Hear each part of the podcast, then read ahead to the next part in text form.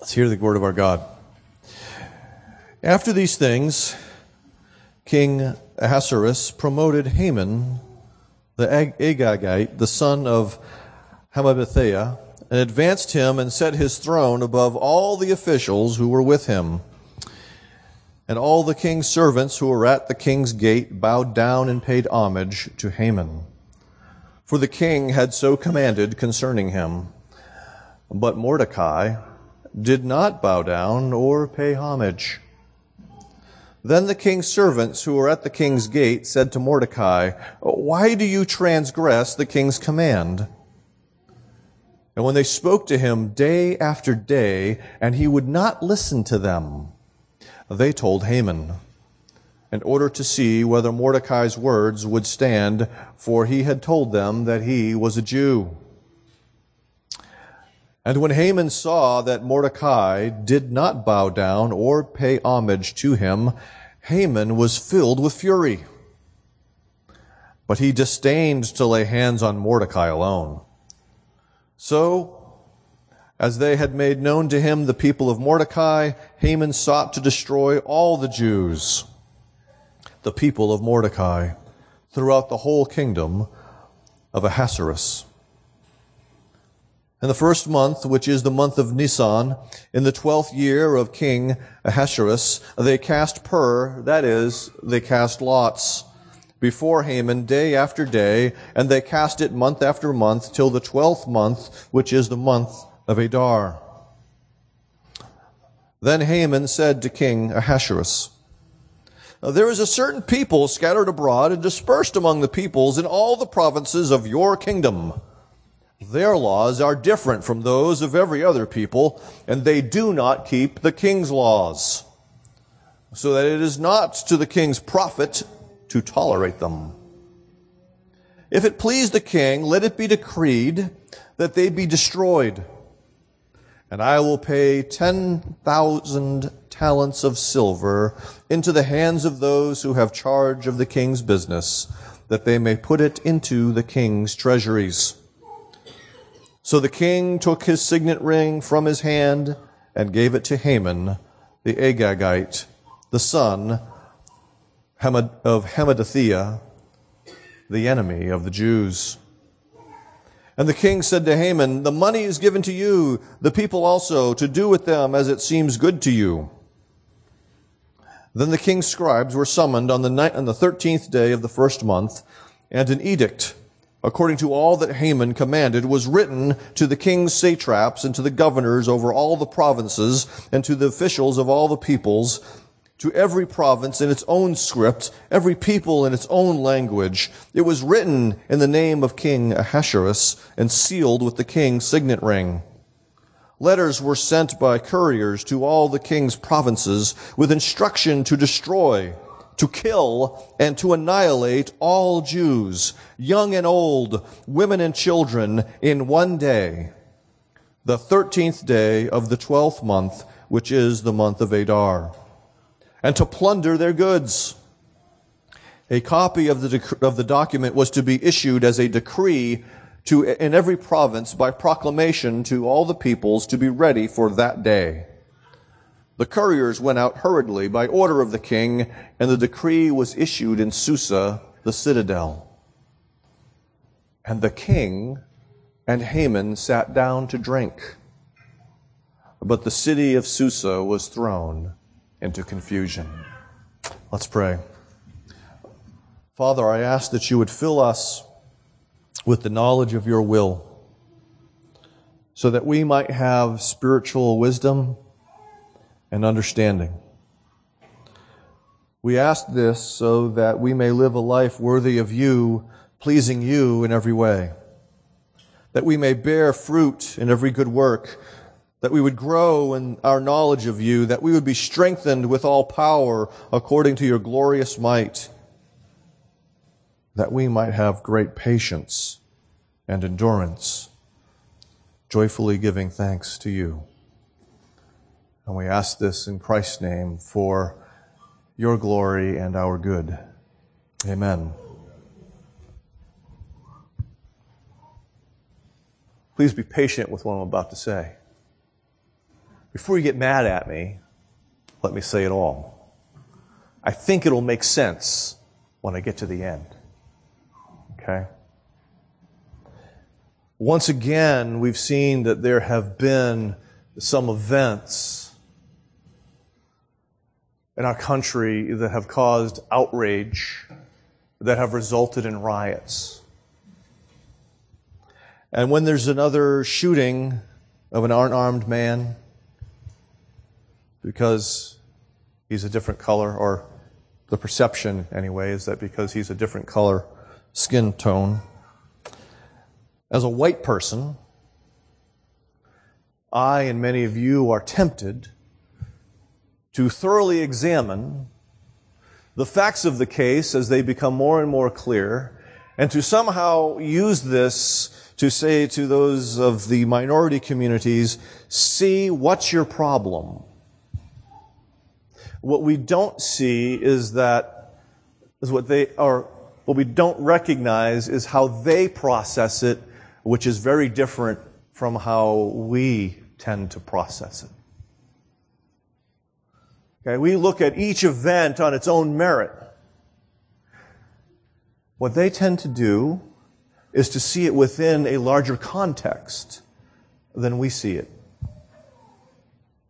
And so they see each particular shooting as within the context of uh, the struggle that they experience for one measure of justice for all, not two. They see it not just within uh, th- this one contemporary struggle, uh, but it is also seen within a history of racial injustice that extends for hundreds of years. In other words, you cannot understand what's going on unless you ex- understand the bigger picture and see it in light of the bigger picture. It's similar to what we see when we get to Esther chapter 3. If we simply look at the facts of chapter 3 and see this as an isolated incident, we will perhaps understand part of what's going on in Esther 3, but we really won't understand what's going on in Esther 3. Because it's a part of something bigger. And if we don't take the larger context into consideration, we actually misinterpret Esther 3.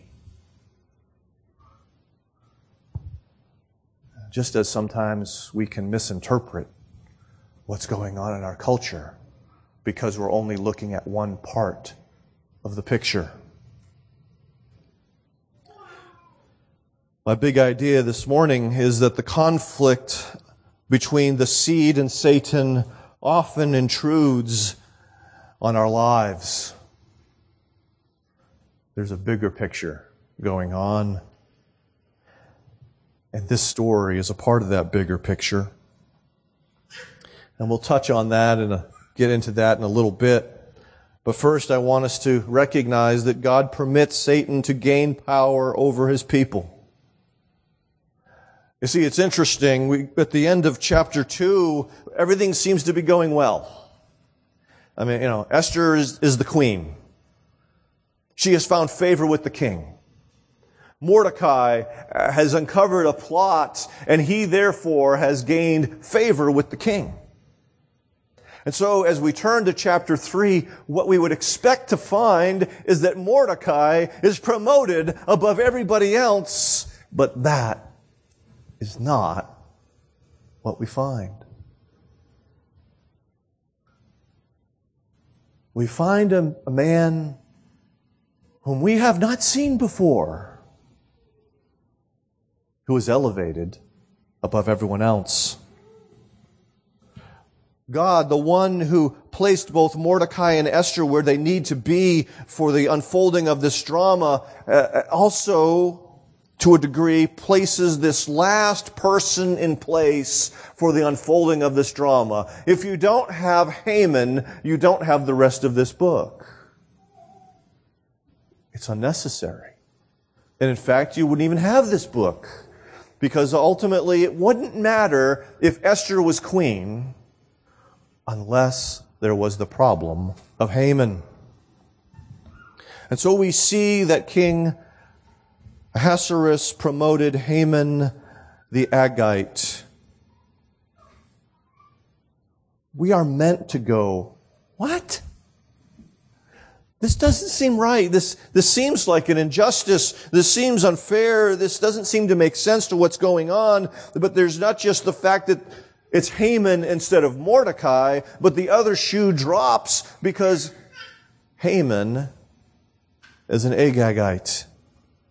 In other words, he is an Amalekite who was related to King Agag. A good faithful Jew would pick up on that immediately and go, oh boy. Okay? But we see here that Haman seemingly arises out of nowhere. Up to this point in the story, he's been irrelevant. He probably was there in the court. But now he becomes significant to what is going on. He is raised up. It's interesting that the author uses three verbs in order to emphasize what has happened here. He has been promoted. He has been advanced. His throne has been established or set above all of the other officials within the court. He has become the second most powerful man in the Persian Empire, which is the most powerful empire in the known world at that point in time. And therefore, this before unknown man named Haman is now the second most powerful world, man in the world.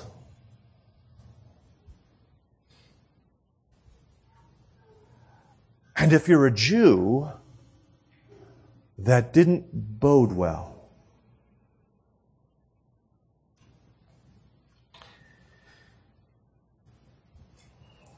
This is part of a bigger conflict.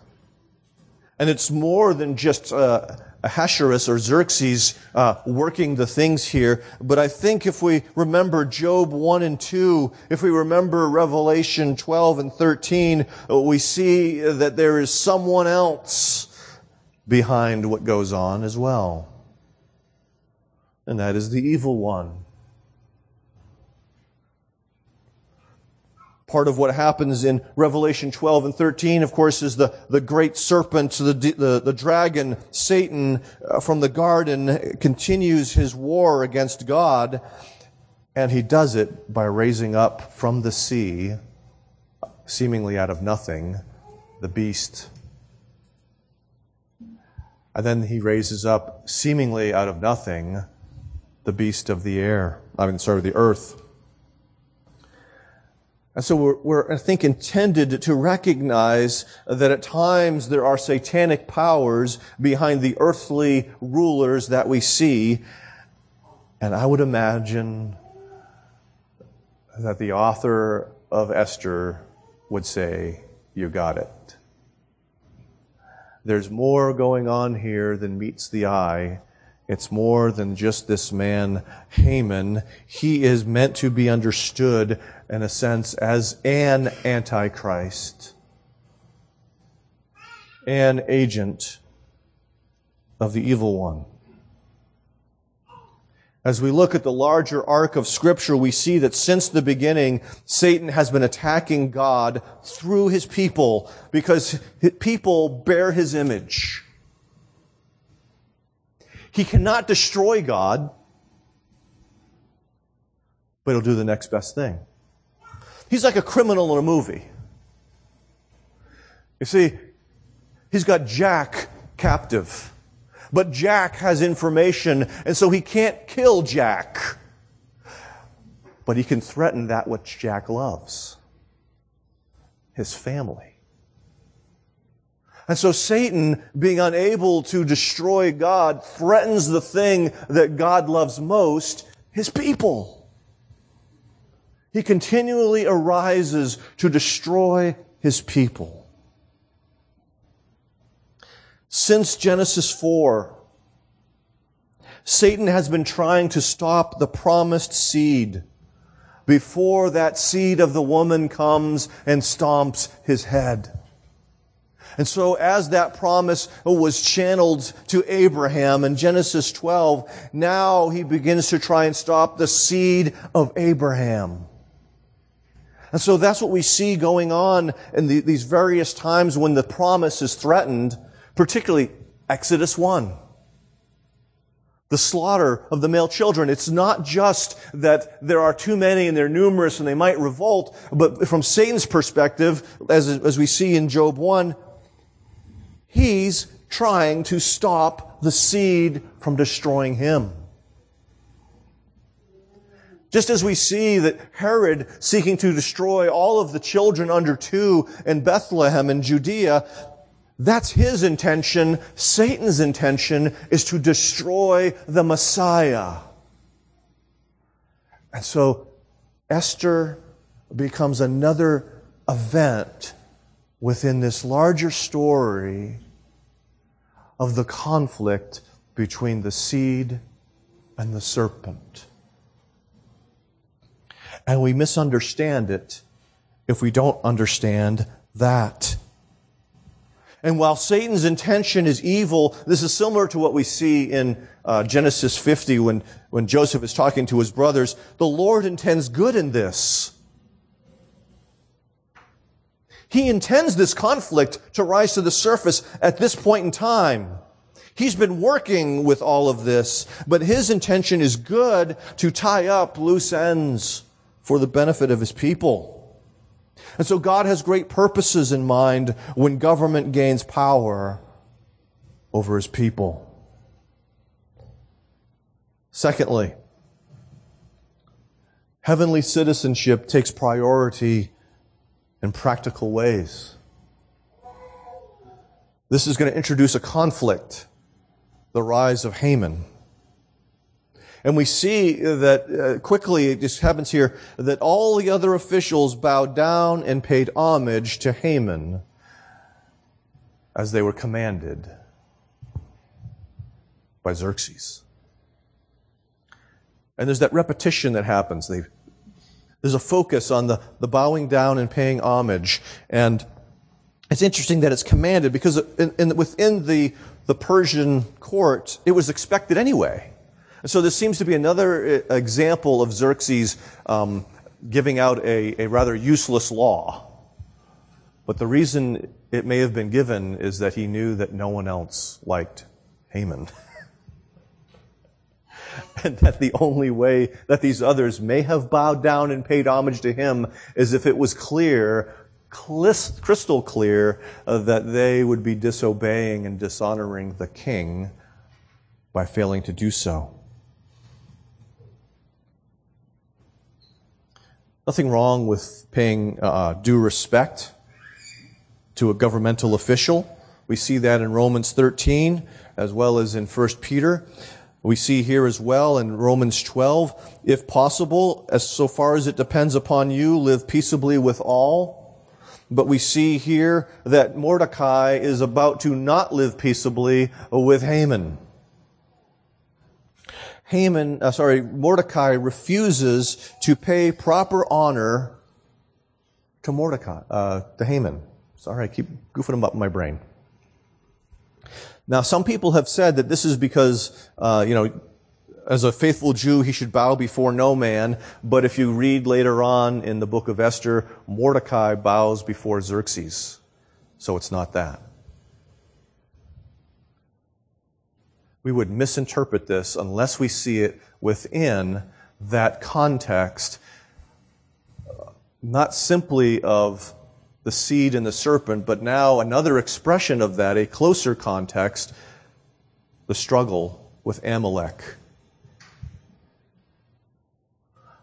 This passage, this book of the scriptures only makes sense if we see it within that battle with Amalek. And so there's the conflict between the, the seed and the serpent. And within that larger story, there is among the many struggles, there's Israel and Amalek. And now as a, as a subset of that story, we have the conflict between Mordecai and Haman.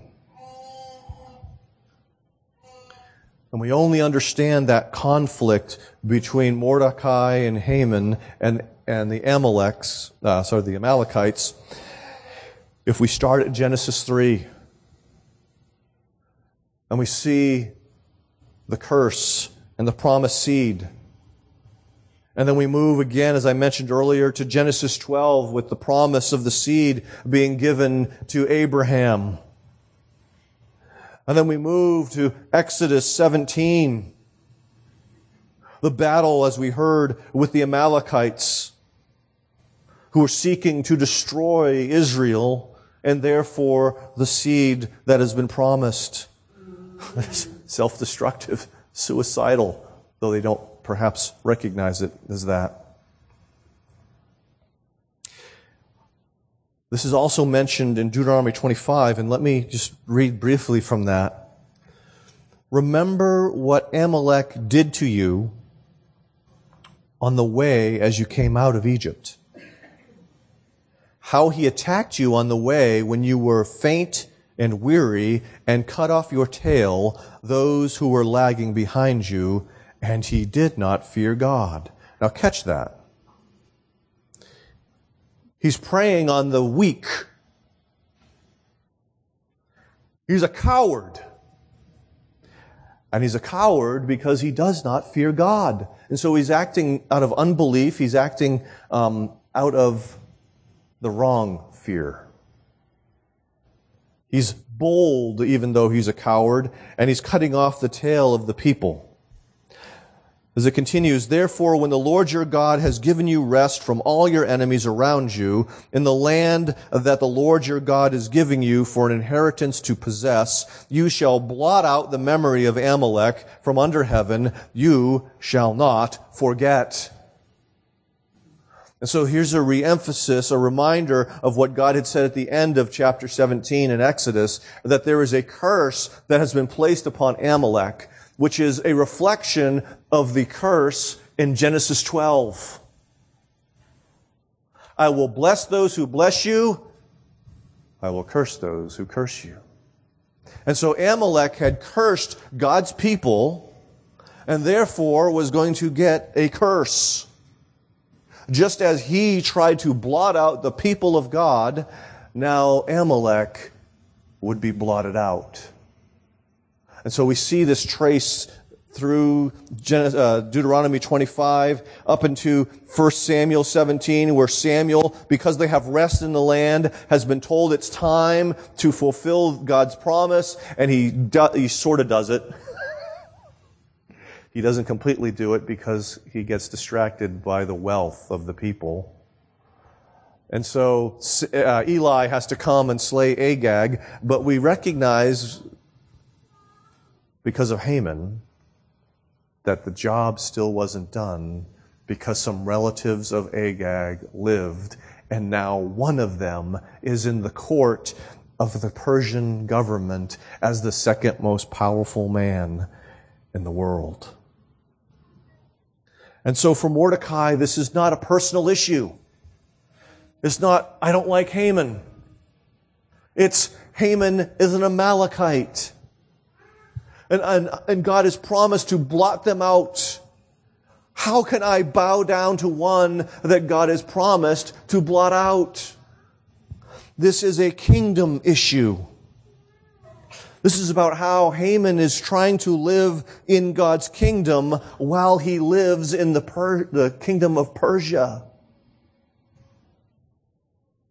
And so there have been other things that he's been able to go along with nicely and it's not a problem. But now it's basically, this is the line in the sand that he will not cross.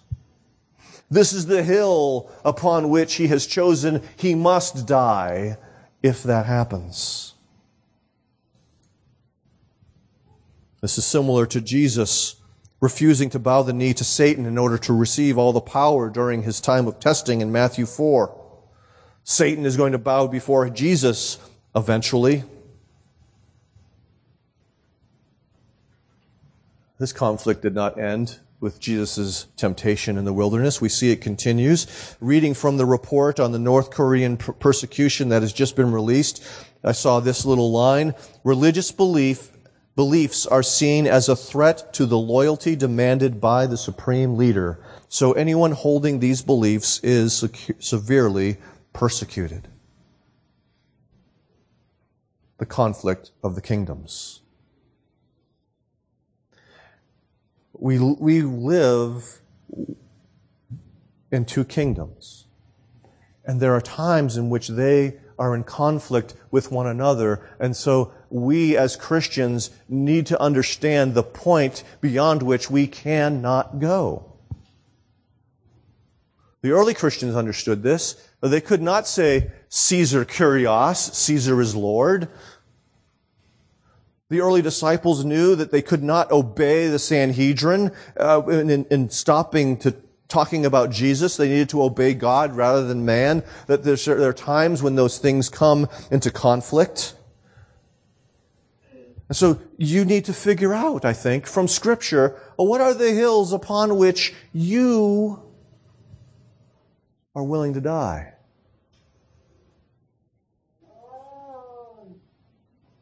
I'm not sure at what point Rosa Parks decided she was willing to go to prison rather than move to the back of the bus. I don't know. Maybe she was just too tired that day and just didn't want to be bothered. I don't know. But at some point she said, Today is the day. And if I suffer, I suffer. But today is the day. You see, the problem is not just in North Korea there is a presidential candidate who was on record saying that your Christian values must change if you are going to live in a society with abortion on demand. That candidate is saying, the government will not budge, you must budge.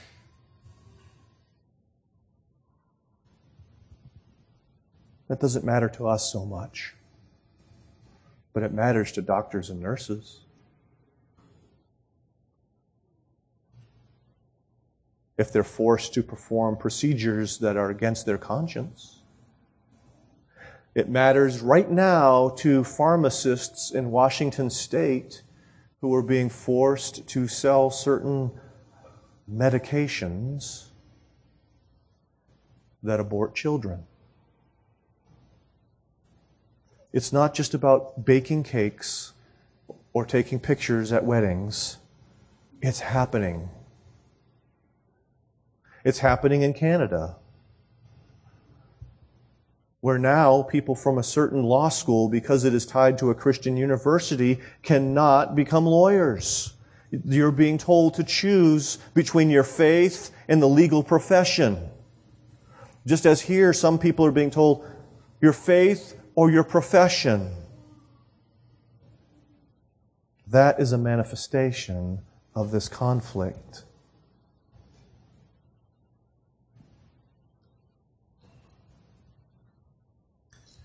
So, part of what we notice here in the text is that Haman initially didn't seem to notice this.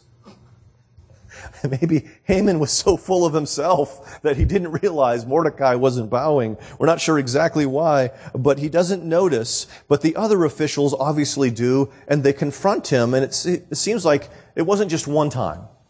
But day after day, they're going to Mordecai. Dude, we have to bow before him. So do you. Start bowing. Start paying homage. What's your problem, guy? Get along with the thing. Just pretend. Now we come across a slight textual issue in the here. The he told them could also be translated as it was told to them. And that second one seems to make a lot more sense. Remember, chapter 2, what did Mordecai tell Esther? Don't tell anyone you're Jewish. He had a reason. And because he worked in the court, he probably knew uh, that there was an anti Jewish sentiment within the court. Don't tell anyone. So I don't think Mordecai is the one who told this, but someone most likely found out somehow and it was told to them. You want to know the real reason? Mordecai's a Jew. And now they have something on Mordecai. See, I don't think they're worried about the laws of the king. This is court intrigue. This is how do I get up on top of the other guy? How do I eliminate a competitor who previously has been of, of good faith with the king and has revealed a plot against the king? I tell Haman. And Haman will get rid of Mordecai.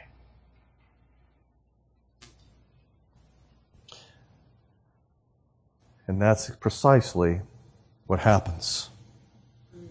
They see an opportunity to advance themselves at the expense of Mordecai. And there's a bit of irony here because while Mordecai, you know, Mordecai wasn't trying to get ahead, but he was trying to be a faithful servant and serve the king, and, and but he told about the conspiracy to assassinate the king. And so there's a little irony at work here as we see it. But we see that God's people living in foreign lands often result in kingdom conflict and very practical sorts of matters. So don't be surprised when it happens. Prepare for it by knowing where you can budge and where you can't.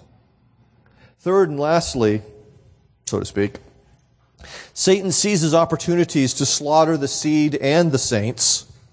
You see, Haman predictably is enraged. He is power hungry.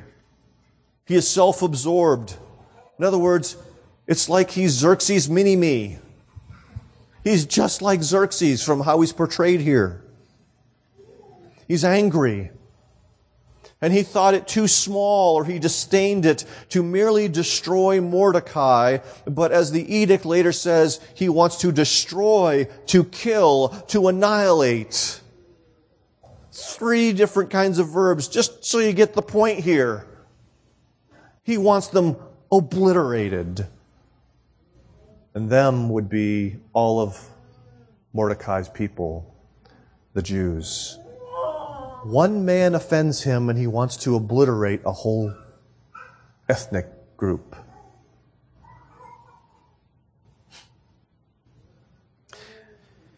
And he proposes this plan. Well, first he has his advisors and they try to find out the best day for this plan. And so they cast lots to find the perfect time. But we recognize that God determines the outcome. God is not asleep. Proverbs 16 indicates two things right next to each other. Whoever is slow to anger is better than the mighty, and he who rules his spirit than he who takes a city. In other words, um, that ain't that ain't Haman, because he's quick to anger. Okay. The lot is cast into the lap, but its every decision is from the Lord. And so the date of the, that the slaughter will take place is of the Lord, even as it's also of Haman. Okay? That idea of concurrence that we've hit a number of times. But Haman cannot do this on his own, and so he has to propose this to the king. And so he does, and he does it in such a way that it appeals to the paranoia of the king. And of course, Xerxes has reason to be paranoid. There have already been rebellions in some of his provinces that we've talked about, and there was, of course, the conspiracy to assassinate him by people within his own palace. And so Haman is crafty like the serpent. Uh, Haman doesn't identify this people group.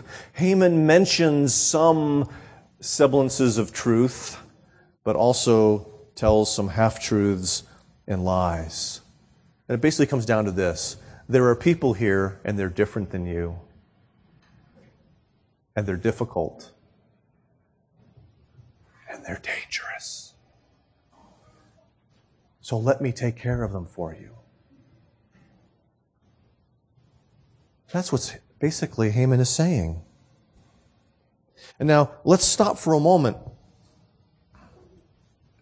Because if, if, we're reading this from our perspective as 20th century Americans, we might be tempted to say, you know, that sounds interesting, but would that really happen?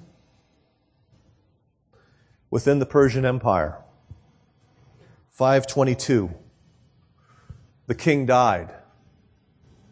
And there was a man by the name of Smerdis the Magus. Okay, Smerdis was his name. It's an odd name from our perspective. Magus was his caste. Okay? Persia was similar to India in that there was a caste system and, and people were put in things. If you don't understand that, watch the Allegiance series, okay? Um, and so he was one of the Magi. That sound familiar?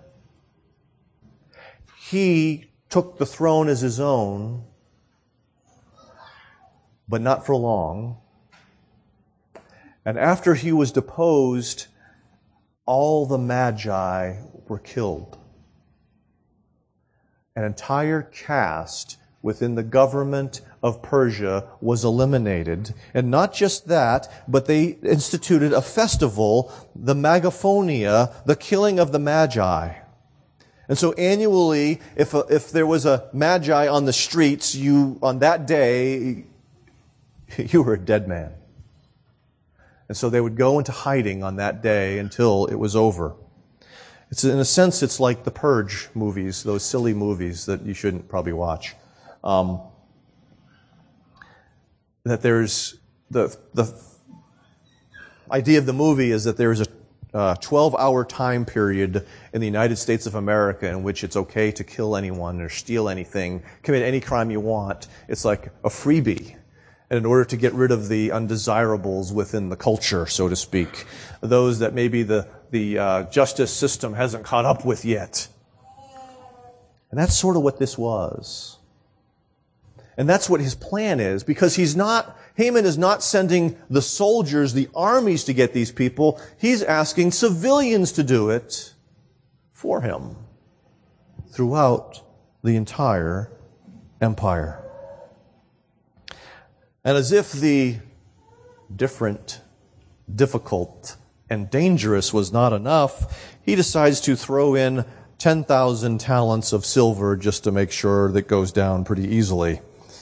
375 tons of silver. That'd be a whole lot of silver, folks.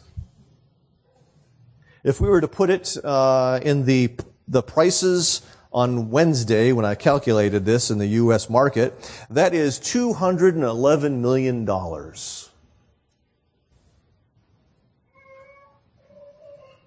That's what it was worth to him to get rid of Mordecai and the Jews.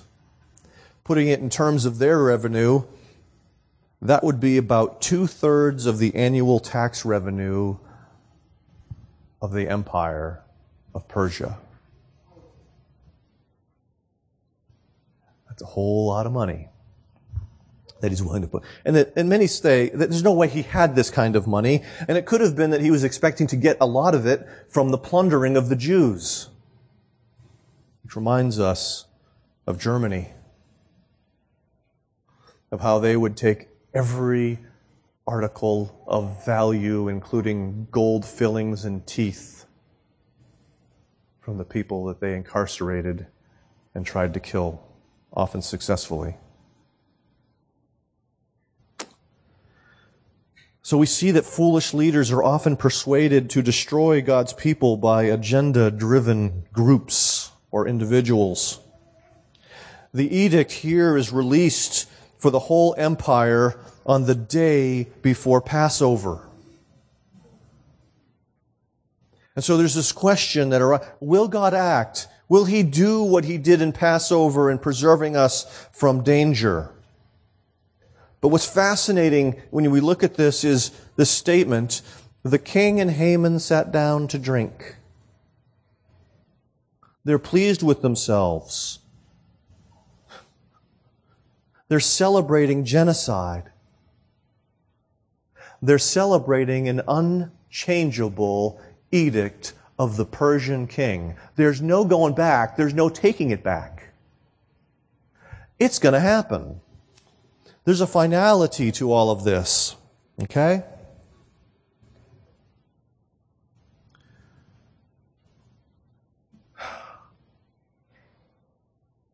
We seem to think that this is an exception to the history of the church. Between the years 54 and 304, 250 years, there were 10 different periods of persecution within the Roman Empire that covered 179 of those years. Brothers and sisters, you and I have lived in a privileged time. We see that in contrast to the king and Haman, the city of Susa was thrown into confusion. Everything seemed hopeless. Everything seemed lost. Not everyone apparently shared the views of Haman in all of this. Spurgeon, somewhere else, has written The Lord sometimes suffers or permits his people to be driven into a corner that they may experimentally know how necessary he is to them. Part of what's going on here is that they are being driven into a corner so they can realize how dependent they are on him. For 11 months, the sword is going to dangle over their necks. That, in a sense, that's the brilliance of his plan. Not only is he going to slaughter them, but first he's going to torture them emotionally. Because remember, irrevocable edict.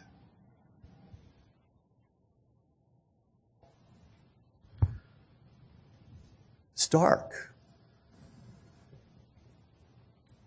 Because everything seems hopeless in this moment. As it's almost like the cliffhanger at the end of a, of a, a season in a TV show. Who died? Some of you might be going right now. Who did Negan kill? That's what we're left to wonder. But I can't leave you there. That would be cruel. Okay? I want to remind you that Christ lived long under the shadow of the cross. It didn't arise out of nowhere, but he knew it was coming his entire life. It was always there. Jesus knows what it's like to live under a death sentence for years. And so he knows how to comfort his people when they live under a death sentence. He knows exactly what it's like to feel like the world comes undone. And he's able to help his people when their worlds come undone. The cross is intended to give us hope when we suffer. The Christian life is not simply one of blessing of the covenant received through Christ, but it is appointed to you not only to believe on Christ Jesus, but also to suffer for him. Philippians 1 29. And so one aspect of that is that he can strengthen his frightened people. We also see, I think, that God delights in doing difficult things for his people. He reveals his strength to them.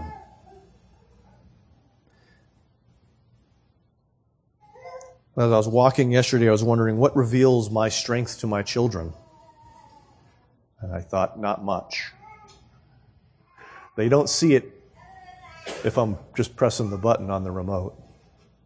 Every once in a while, they get a glimpse of my strength as I open the jar that no one else can open in the house. That seems quite unimpressive. And so the movie Unbreakable came into my mind. Not the recent one, but the, the one with Bruce Willis and Samuel L. Jackson. Where Bruce Willis's character begins to wonder if that crazy comic book selling guy is right that he is a hero. And so he's in his basement and there's his son and he keeps telling his son, put on a little more weight. And amazingly, he's surprised to see that he can bench press it. And his son keeps putting on more weight and his son is delighted to see the strength of his father. As the bar bends, but he still lifts that weight and presses it off of his chest. We are intended to be like that delighted son who sees the amazing strength of his father because he keeps delivering us from incredible things that we never thought we could get out of.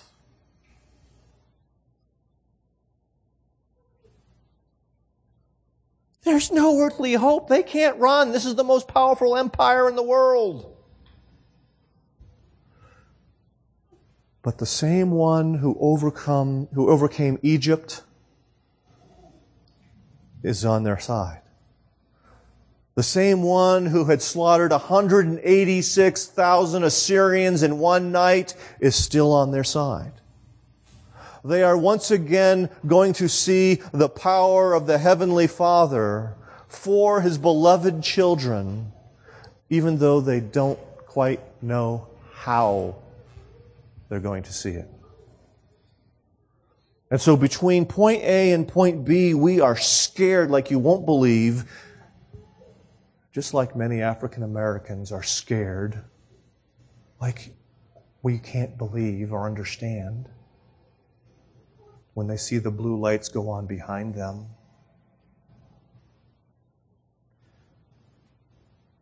But God makes a way for his people.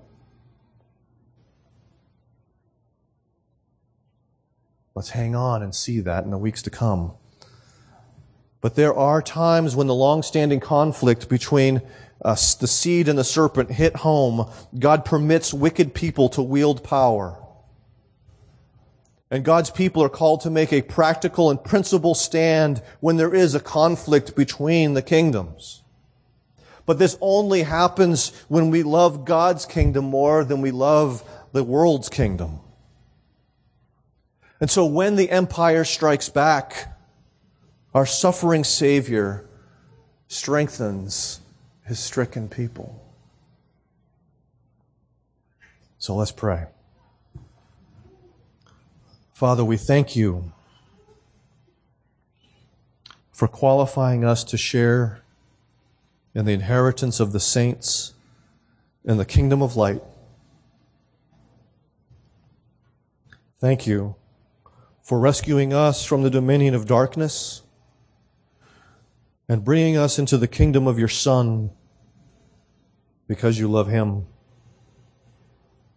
Thank you for the redemption or the forgiveness of sins that we have in Christ Jesus. Help us, Father, when that battle seems so far off. Well, that seems so far off. Hits home unexpectedly when we see that our story is actually part of the bigger story.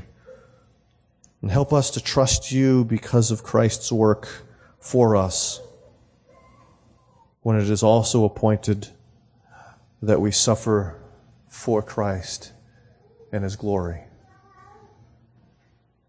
Strengthen us by the Spirit.